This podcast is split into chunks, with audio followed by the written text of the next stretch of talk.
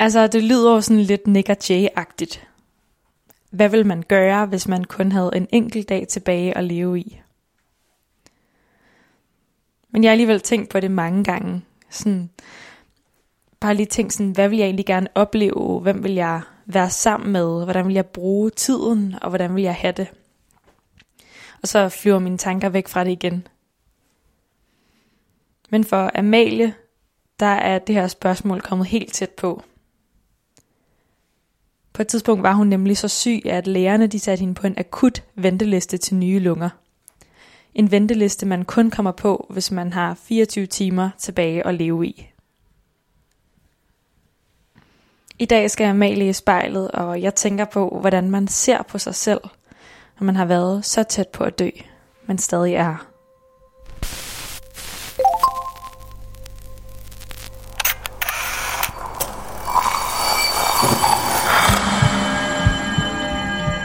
Vi ser os i spejlet hver dag. Som regel er det i forbifarten. Vi scanner lige kort, om vi ser ud, som vi skal, inden vi fortsætter vores dag. Vi ser det samme spejlbillede igen og igen, i små øjeblikke. Men hvad sker der, når vi tager os tid til at se os selv i spejlet? Hvad ser vi, hvis vi ser os selv i øjnene? Sådan rigtigt. Hver uge vil vi besøge fem unge, og bede dem om at bruge en time i selskab med deres eget spejlbillede. Jeg hedder Liva Mangesi, og du lytter til spejlet.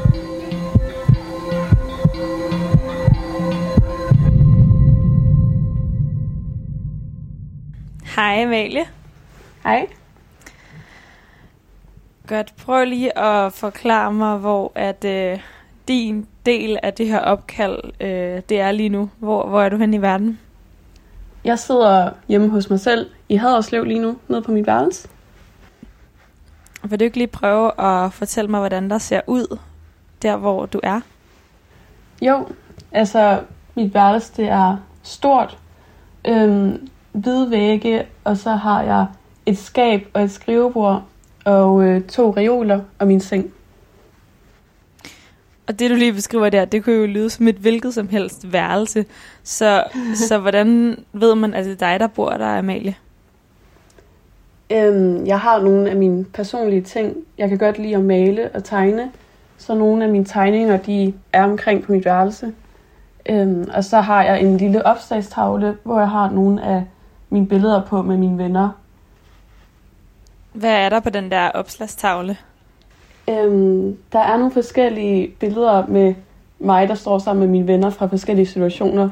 Der er både fra, da vi har været i byen, eller på museer, eller bare haft det mega fedt. Er der et sådan særligt billede, du kan kigge på på opslagstavlen og tænke, at øh, der, der, øh, der skete alligevel et eller andet?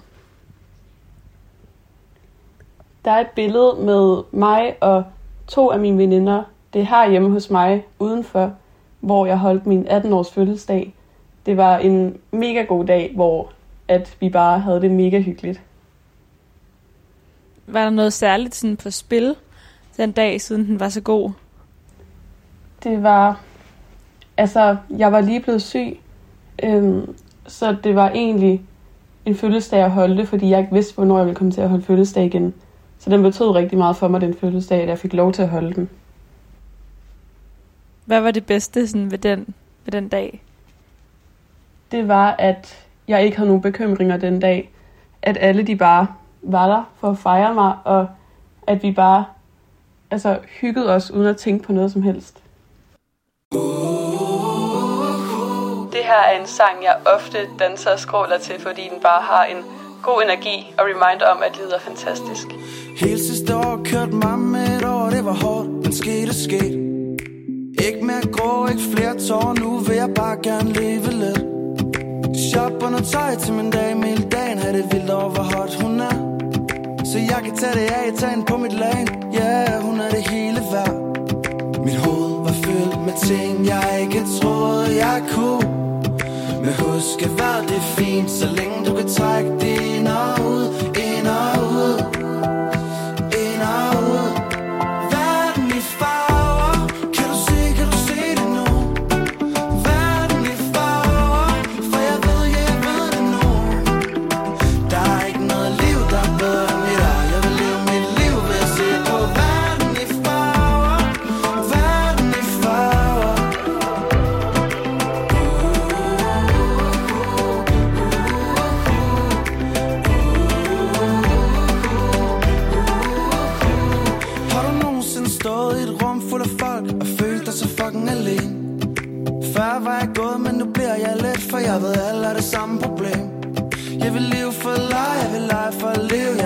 tonic, jeg vil dig Og jeg vil bare kunne sige, ja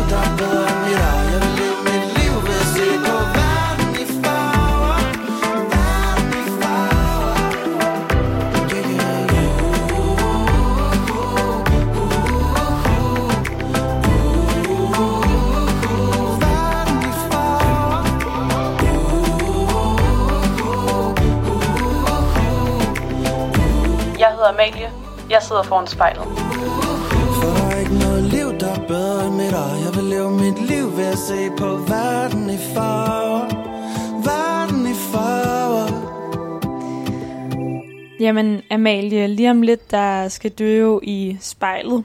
Ja. Og du skal faktisk sidde og se på dig selv i et godt stykke tid, mens vi to vi taler sammen. Yes. Og derfor så, øhm, så kunne jeg godt lige tænke mig, at vi aftalte, at selvom du måske får lyst til det, så at du modstår trængen til at kigge væk fra spejlet, men at du hele vejen gennem det her interview, der begynder lige om lidt, så kigger dig selv i spejlet. Okay. Jamen, ved du hvad, Amalie, så øh, inden at øh, du skal se dig selv i spejlet, så vil jeg gerne lige bede dig om at lukke øjnene i. Ja. Og så tage tre gode, dybe vejrtrækninger helt ned i maven.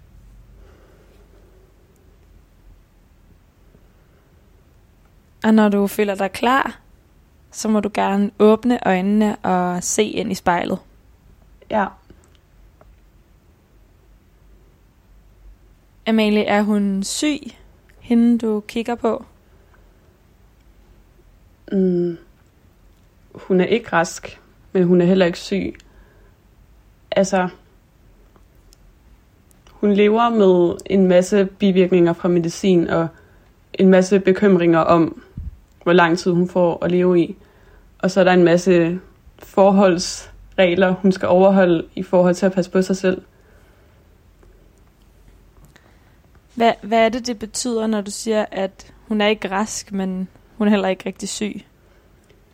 Øhm, hun er ikke syg på den måde, som hun har været.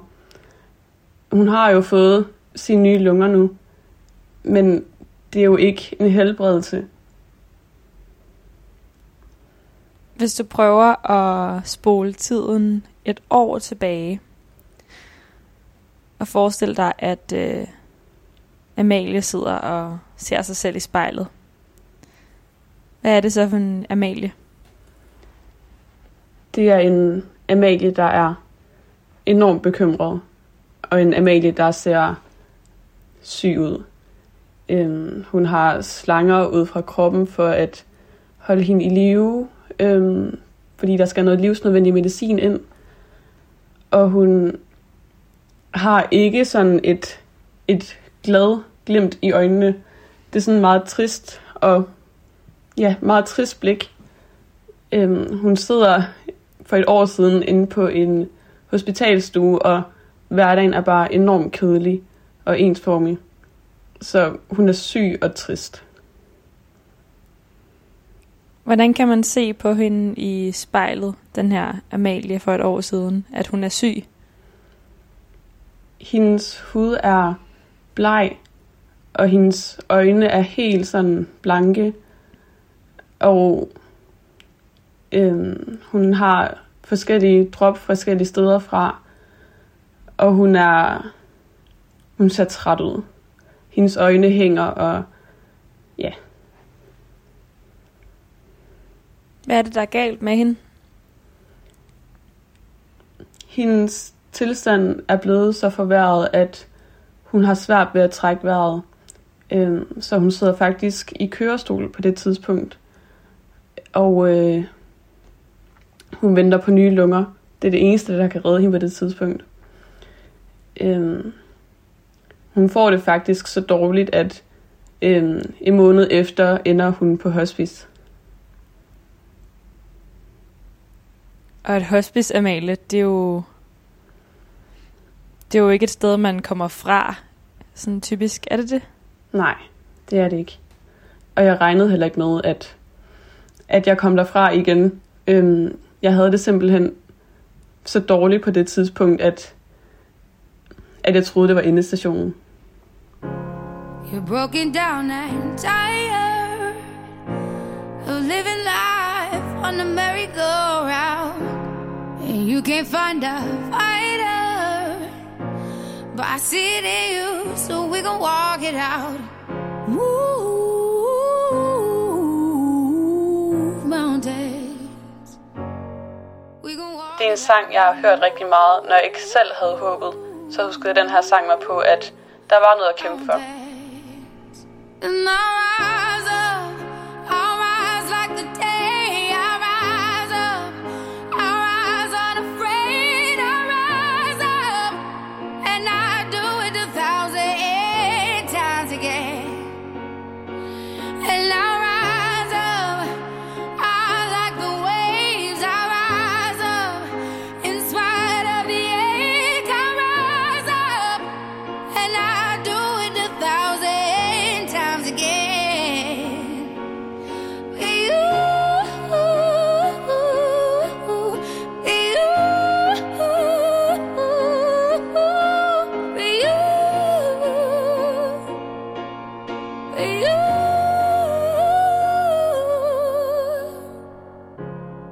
silence isn't quiet, and it feels like it's getting hard to breathe. And I know you feel like dying, but I promise we'll take the world to its feet. Move mountains, bring it to its feet. for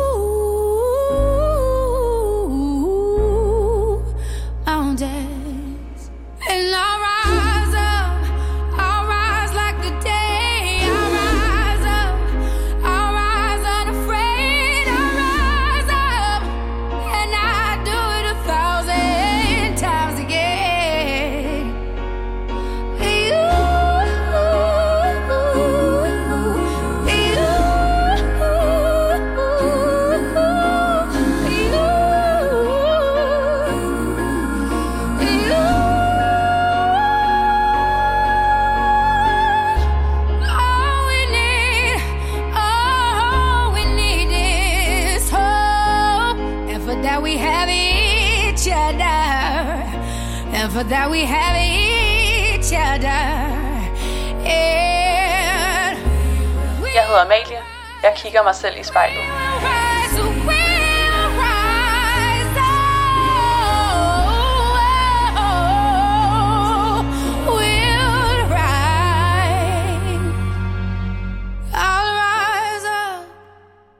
Så Amalie, du sidder der for et år siden, 18 år gammel, og ja. venter spare på nye lunger, og det er faktisk det eneste, der kan redde dig. Altså, hvordan, hvordan ser du dig i spejlet, velvidende, at det eneste, der skal til for, at du får det bedre, det er et par nye lunger?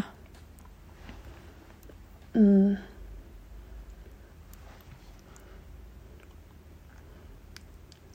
Jeg tror, at jeg kigger på mig selv med bekymring i mit blik. Øhm, fordi det er jo en virkelig, virkelig svær situation at stå i, at, at man ikke kan blive rask, og man kan ikke gøre noget. Det eneste, man kan gøre, det er at vente. Øhm, og hvis man ikke overlever den her ventetid, det er jo bare enormt bekymrende og stressende at gå rundt med sådan noget.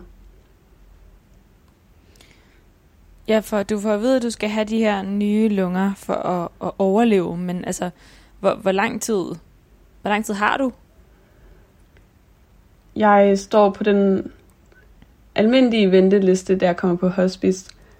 Og så, da jeg i januar 20, der får jeg det så dårligt på hospice, at jeg ender på noget, der hedder en akutliste. Og det er der kun to-tre om året i Danmark, der kommer på.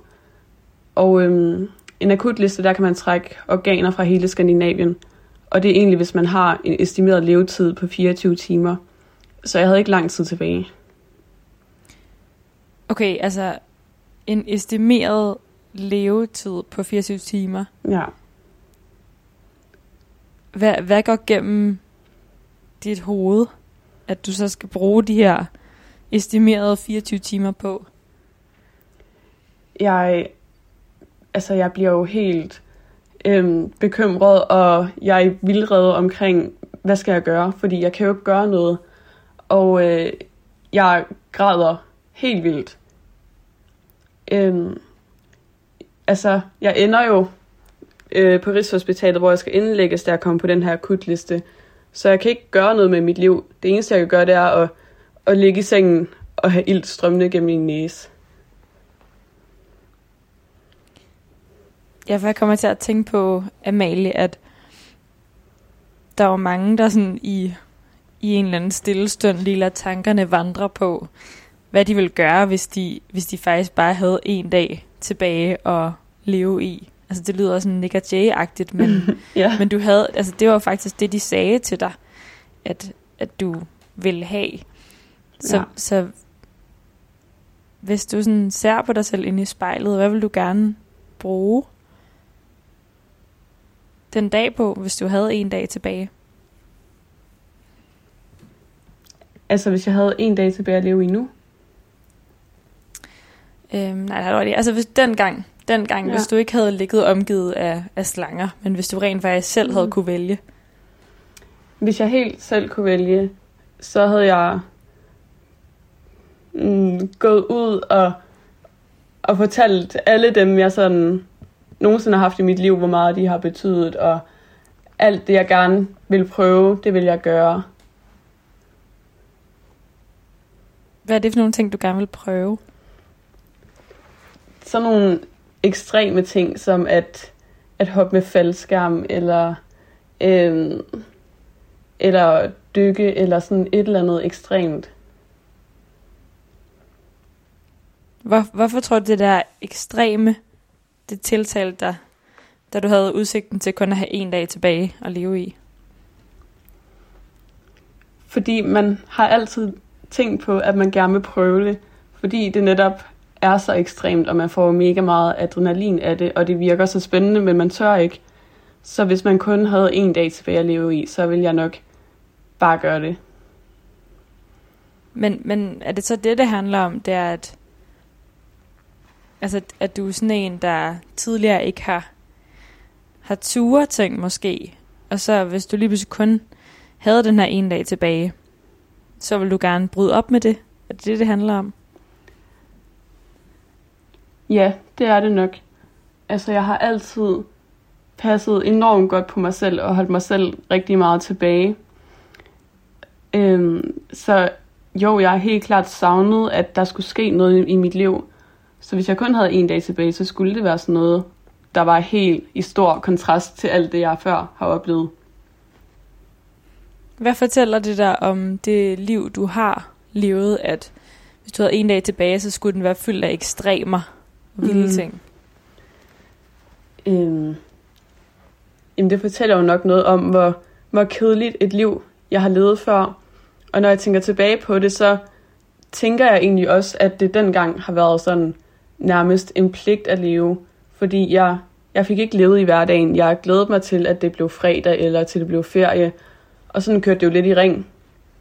Der skete ikke noget spændende som sådan. Hvad betyder det her med en pligt at leve? At det var en pligt at leve for dig? Og du bare ventede på, at det blev fredag, før du blev syg? Mm. Øhm, altså, det var jo en pligt på den måde, at, at jo, mit liv, det havde jo noget indhold, men det var ikke sådan, at jeg var bevidst om, hvor meget øh, indhold livet kunne have, eller hvor positivt livet kunne være. Fordi at der bare, jeg var ikke blevet gjort opmærksom på det, jeg havde ikke sådan fået den der øjenåbner. Øhm, så jo, det blev sådan en pligt nærmest at komme igennem hverdagen. Den her sang er en reminder om, at, at jeg skal leve livet fuldt ud. Hope when you take that jump, you don't feel the fall. Hope when the water rises, you a wall. Hope when the crowd screams out, you're screaming your name. Hope if everybody runs, you choose to stay. Hope that you fall in love and it hurts so bad.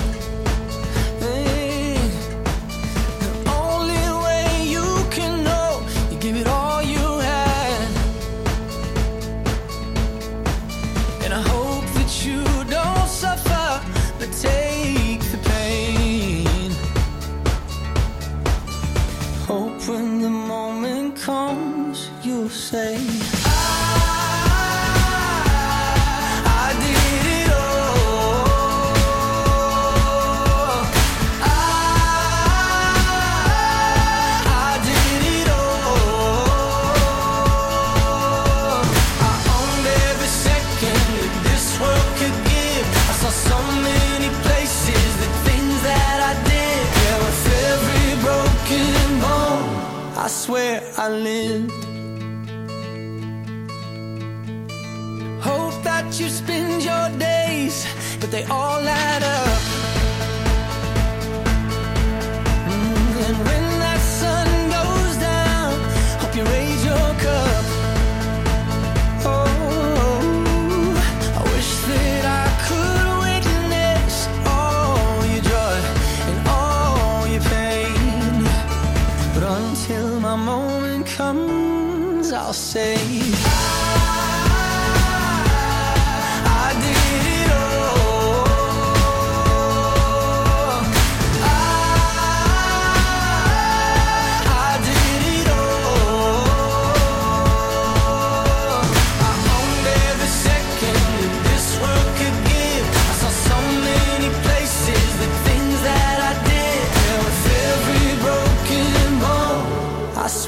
I lived.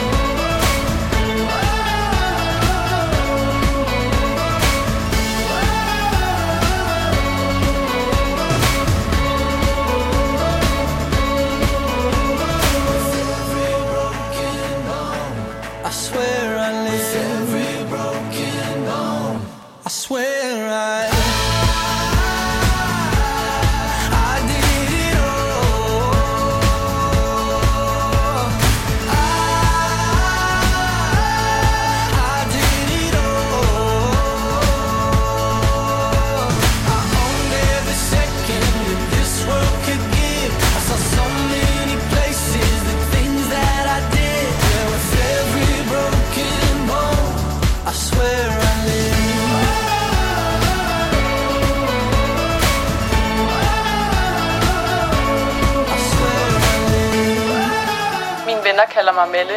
Jeg sidder foran spejlet.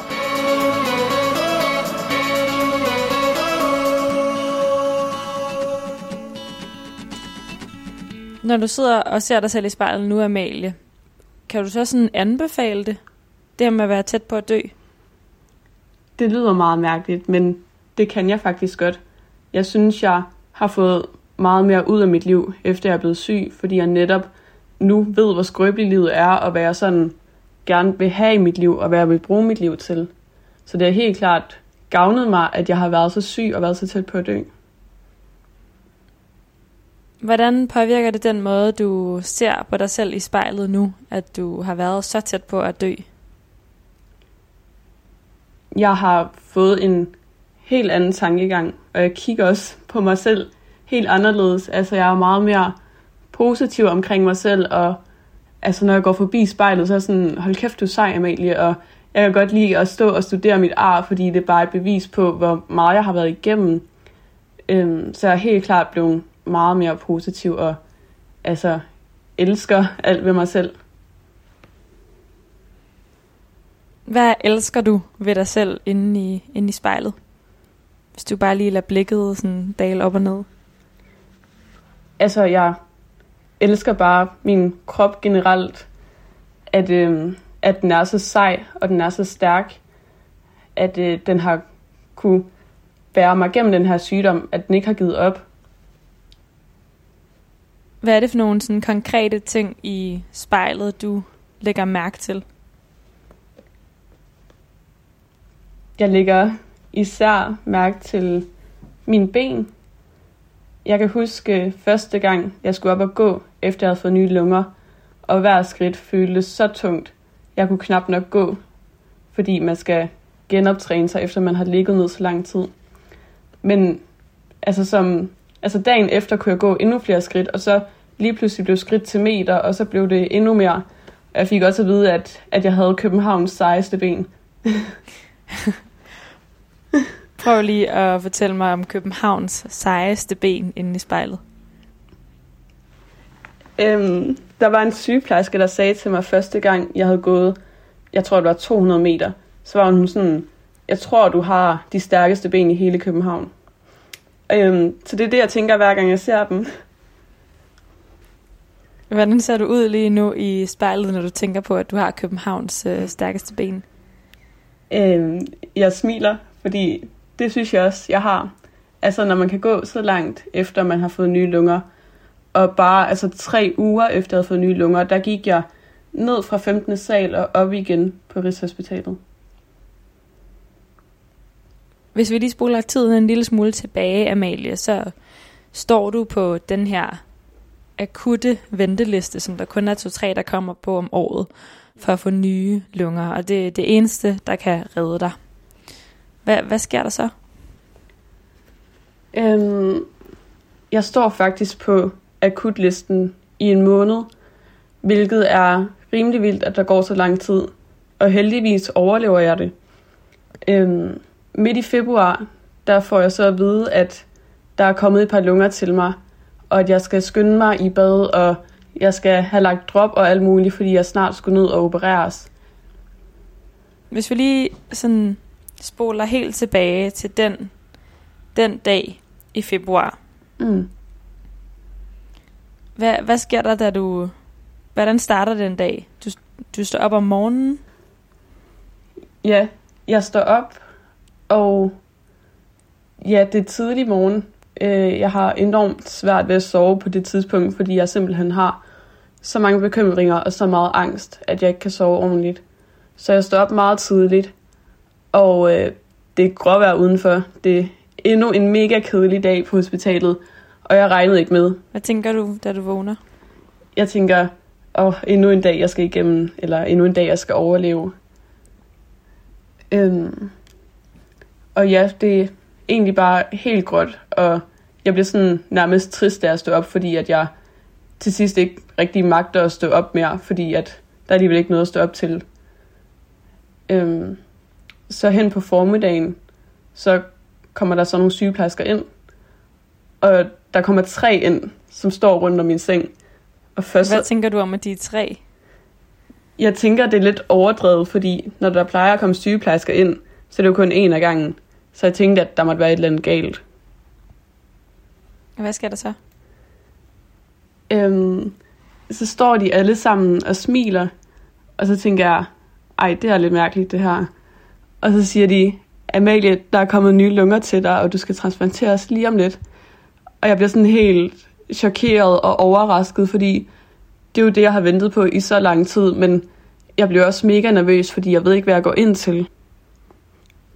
Hvad, hvad betyder det, når du siger, at du bliver nervøs? Du ved ikke, hvad du går ind til. Jeg har godt fået at vide om, hvordan operationen forløber, men det er jo en mega risikabel operation, hvor man jo også kan risikere at dø under operationen. Og jeg ved ikke, hvad jeg vågner op til. Øhm, jeg vidste ikke, at det ville blive så hårdt et forløb.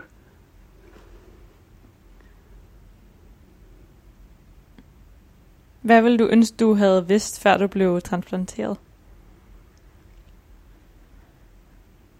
Jeg tror, at øhm, jeg gerne ville have vidst, hvordan mit forløb efter transplantationen vil være. Det er der jo ingen, der ved, fordi det er jo meget sådan forskelligt fra person til person. Men jeg tror, at det kunne have hjulpet på, at jeg ikke var så bange, hvis jeg havde fået at vide, hvad jeg skulle igennem. Hvad er det sidste, du tænker på, inden du bliver bedøvet? Det aller sidste, det er faktisk, kan vide, om jeg vågner igen. Jeg ved, at du er bange for mørket Så jeg lader lyset stå tændt Sætter døren på klem Jeg holder vagt ved dit værelse Da jeg lå på hospice, skulle jeg planlægge min egen begravelse, og der planlagde jeg, at den her sang skulle spilles. Jeg godt forstå, men lad mig nu fortælle dig Om der, hvor vi skal hen, min ven Jeg ved, at der er et sted over skyer Hvor 10.000 børn og sjov dyr og sommernætter fuld af eventyr. Venter på dig. Venter på dig. Du når slet ikke at savne mig. For alt bliver leg. Og en dag,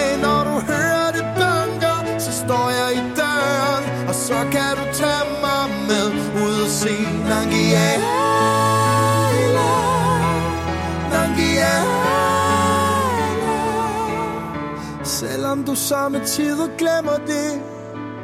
Er du så stor og stærk, meget stærkere end mig. Hvor må du har dit mod fra?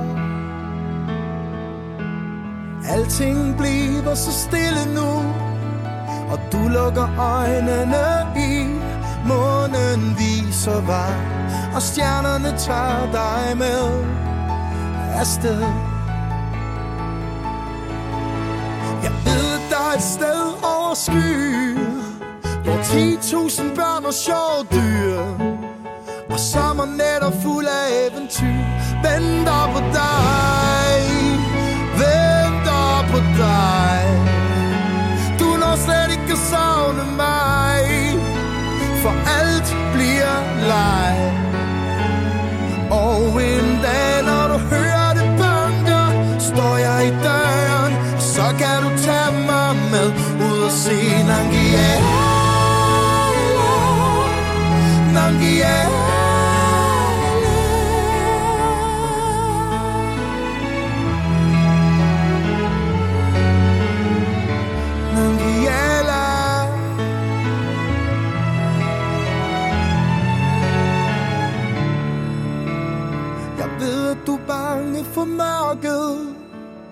Så jeg lader lyset stå tændt.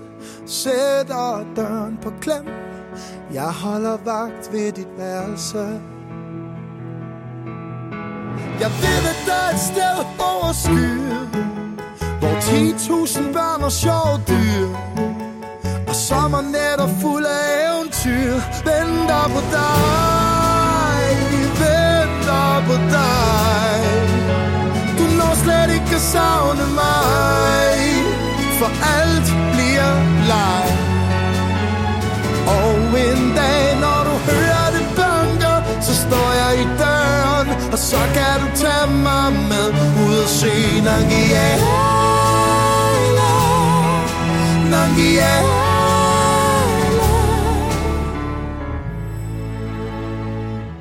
Lige nu sidder vi på mit soveværelse, og jeg kigger mig selv i spejlet.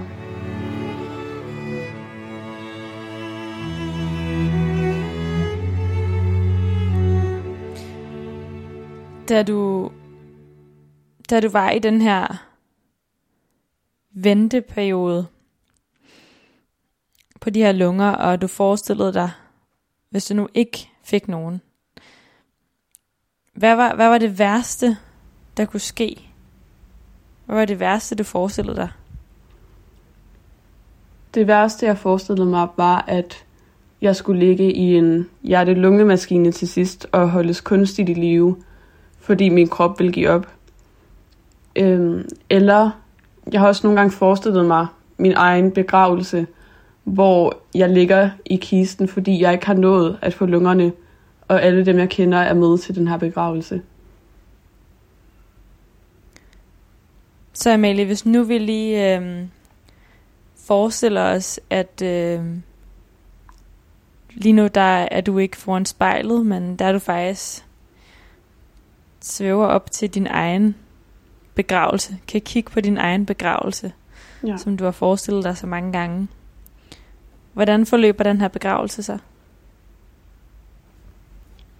Den forløber ved, at, at min kiste bliver båret ind i kirken, og at øhm, kirken er fyldt med lilla blomster, og at øh, mine forældre og bedsteforældre sidder på forreste rækker, og, øhm, og at der, at der bliver grædt og sunget en masse sange. Øhm, Hvad skal præsten sige om dig, Amalie, til din begravelse? præsten skulle sige en, en masse positive ord om, om hvor, altså, hvor glad en pige jeg var, og hvor positiv jeg var. Og bare sådan fortælle om de gode oplevelser, jeg har haft i livet.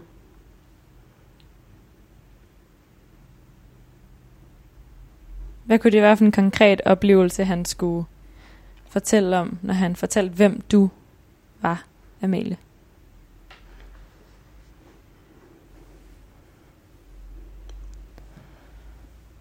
Jeg tror ikke, der sådan er nogle deciderede konkrete situationer, jeg kan komme i tanke om. Men sådan at, synes jeg i hvert fald selv, at jeg har bidraget til noget positivt, og jeg har haft et positivt sind.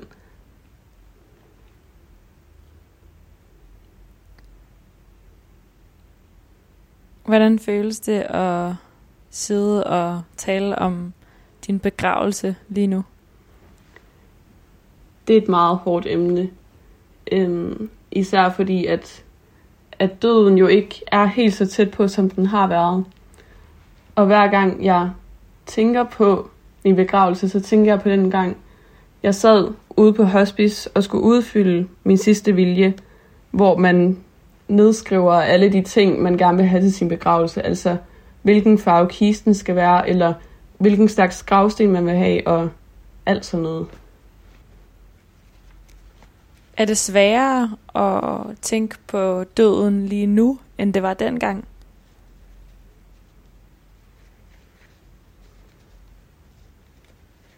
Jeg tror, at det var sværere. Nej, det var sværere at tænke på døden dengang, fordi jeg var så tæt på den. Nu er det egentlig ikke så svært, fordi jeg er længere fra den. Altså, jeg ved godt, at jeg ikke bliver pensionist. Det gør jeg nok ikke. Men det er jo ikke fordi, at, at jeg kan dø i morgen. Det kan jeg selvfølgelig godt, men det lå bare tættere på, inden jeg fik lungerne. Amalie, prøv lige at fortælle, altså, hvad, hvad er det, det betyder, når du sidder lige nu og ser dig selv i spejlet, og så bare sådan griner lidt og siger, ja, jeg ved godt, jeg ikke bliver pensionist. Altså, det er jo... Mm, det er jo nok lidt for, at... Jeg griner nok for, at der skal være lidt humor i det, så det ikke bliver sådan helt trist. Sådan plejer jeg altid at gøre. Men det er også lidt trist at tænke på, at jeg ikke, at jeg ikke bliver mega gammel. Hvordan kan du sige det med så stor sikkerhed? Altså lungetransplanterede, de har en gennemsnitlig levetid på 5 til 7 år. Der er selvfølgelig de der mirakler, der har levet i mange år, men der er ikke særlig mange. Øhm.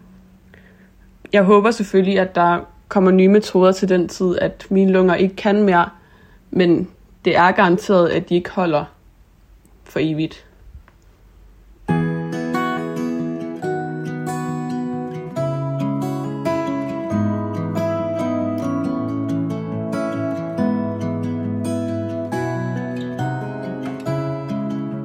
Den her sang hørte jeg hver aften på Rigshospitalet, hvor jeg kiggede ud over hele København på 15. sal. Jeg husker dit navn Farvel København Lad lyset stå tændt Til når vi ses igen Og luk dine øjne Når stjernerne viser society Godnat København. Godnat. Der er helt stille nu Mens du suser forbi mit vindue. Du står lige der Lige så smuk du er. Farvel København. Slip dine drømme fri. Godnat København Kun her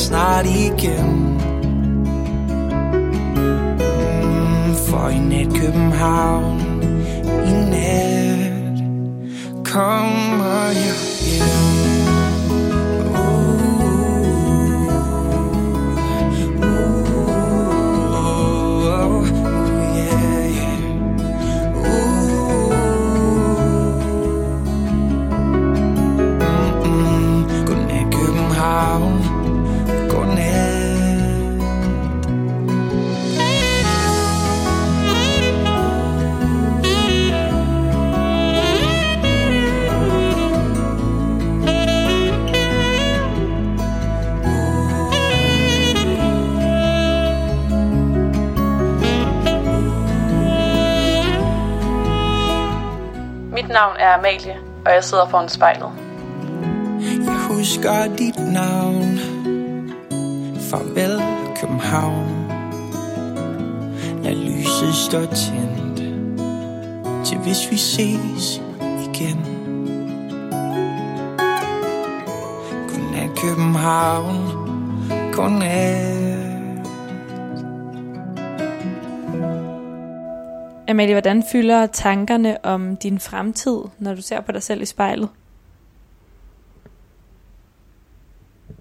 Altså, når jeg ser på mig selv, så kan jeg godt se, at, at mit ansigt det bliver sådan lidt bekymret.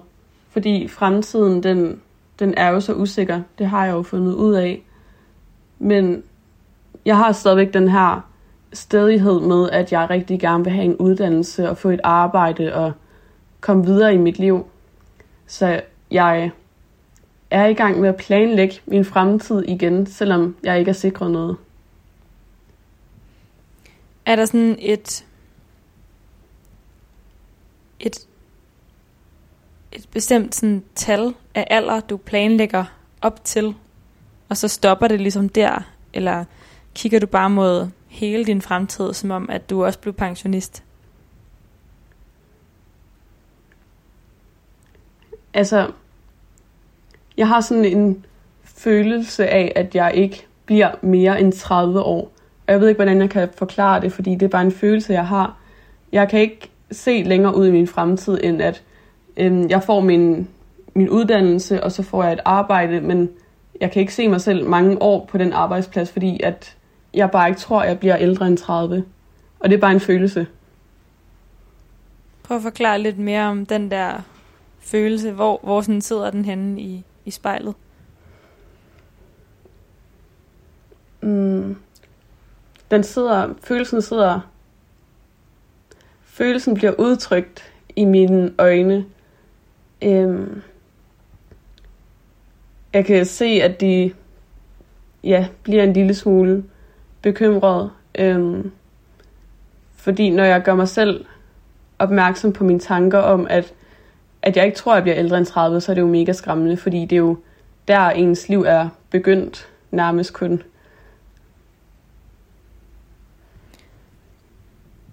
Det her med, at du fortæller dig selv, at 30, altså om 11 år, det Mm. er max, hvad du bliver. Tror du, det er for at beskytte dig selv, at du har sat det tal på? Ja, det tror jeg faktisk, det er. Altså, jeg kan sagtens ende med at blive det der mirakel, der lever mm, altså lang tid. Men jeg tror også, det er for, at, at jeg ikke skal få for høje forventninger.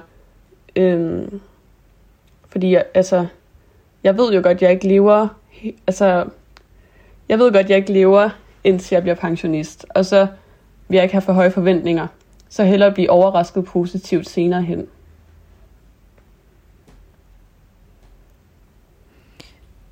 Men Amalie, hvordan, hvordan er det sådan helt ærligt at skulle se dig selv i spejlet, og så øve dig i ikke at have for høje forventninger? Fordi du faktisk ikke rigtig tror på, at du bliver særlig gammel.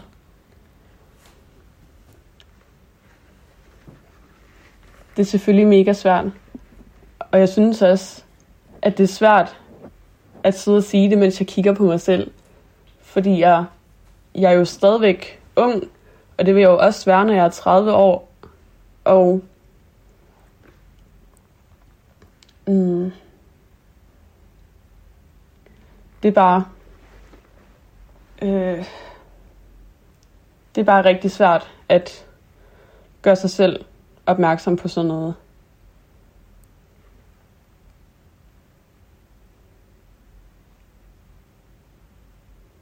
Hvad sker der med dig lige nu, inde i spejlet?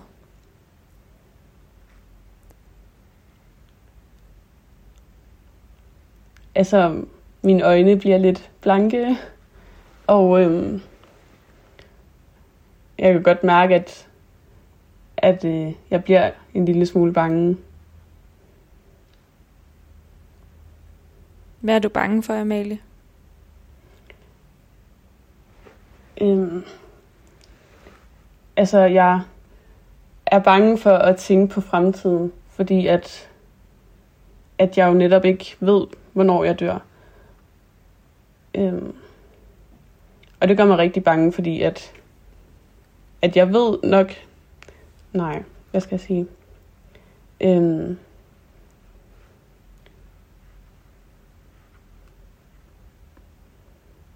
øhm,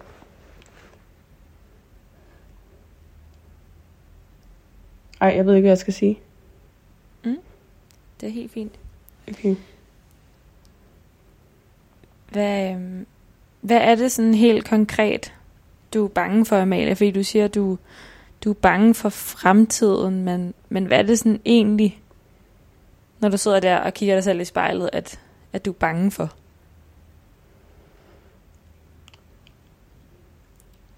Jeg er bange for at dø, før jeg har levet ordentligt. Altså, at jeg ikke får det der ideelle liv, hvor jeg finder en kæreste og flytter i lejlighed og bliver gift og får børn og alt det der, øhm, som man rigtig gerne vil, eller som jeg i hvert fald gerne vil. Og det er jeg bange for, at jeg ikke når at få oplevet, før jeg dør.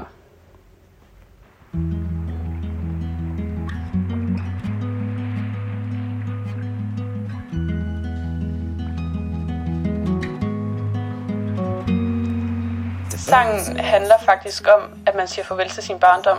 Så jeg hørte den meget, da jeg blev syg, hvor jeg blev tvunget til at vokse 10 år mentalt. We got here the hard way. All those words that we exchange. Is it any wonder things can go? Cause in my heart and in my hand, I'll never take back the things I said. So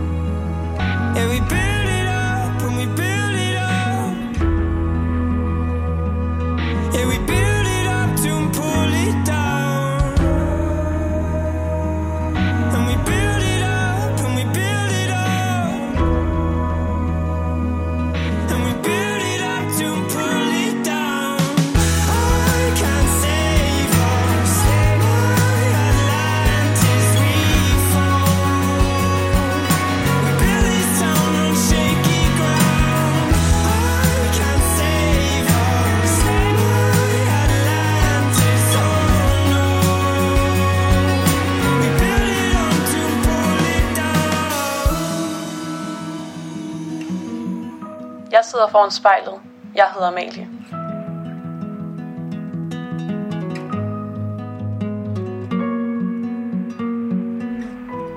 Hvad tænker du om den Amalie, der sidder og ser for sig selv lige nu?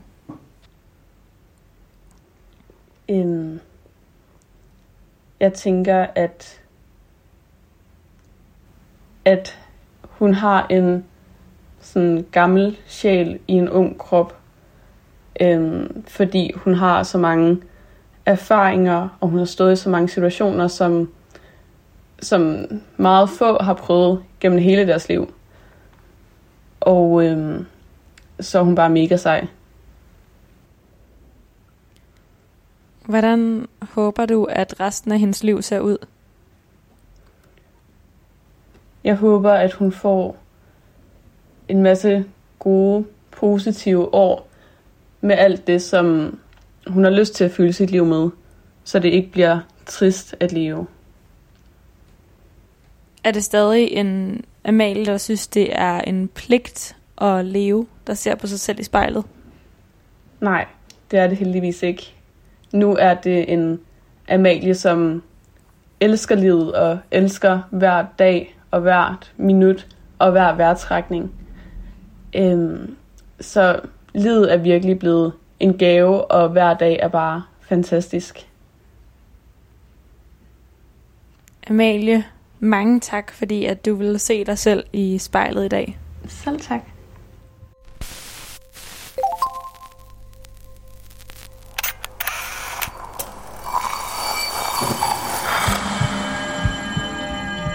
Du har lyttet til Spejlet.